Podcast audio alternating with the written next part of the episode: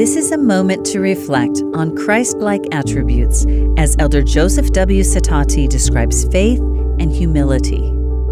Alma taught that faith is preceded by humility.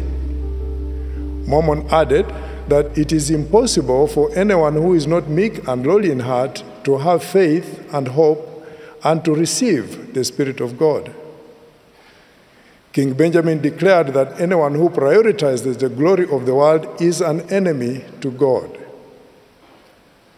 By submitting to baptism to fulfill all righteousness, even though he was righteous and holy, Jesus Christ demonstrated that humility before God is a foundational attribute of his disciples.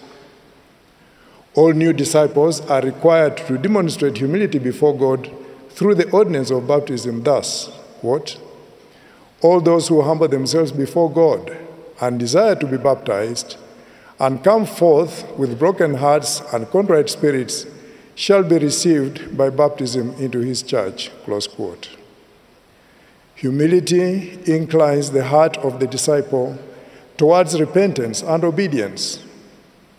The Spirit of God is then able to bring truth to that heart, and it will find entry.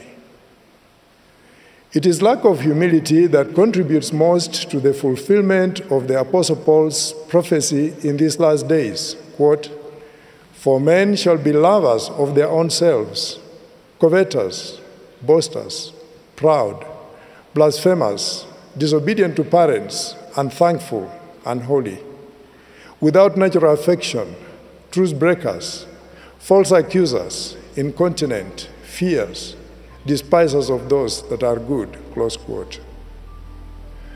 The invitation of the Savior to learn of him is an invitation to turn away from the enticings of worldliness and to become as he is, meek and lowly of heart, humble. We are then able to take up his yoke and discover that it is easy. The discipleship is not a burden but a joy, as President Nelson has so eloquently and repeatedly taught us. That was an excerpt from Elder Joseph W. Sitati's talk, Patterns of Discipleship.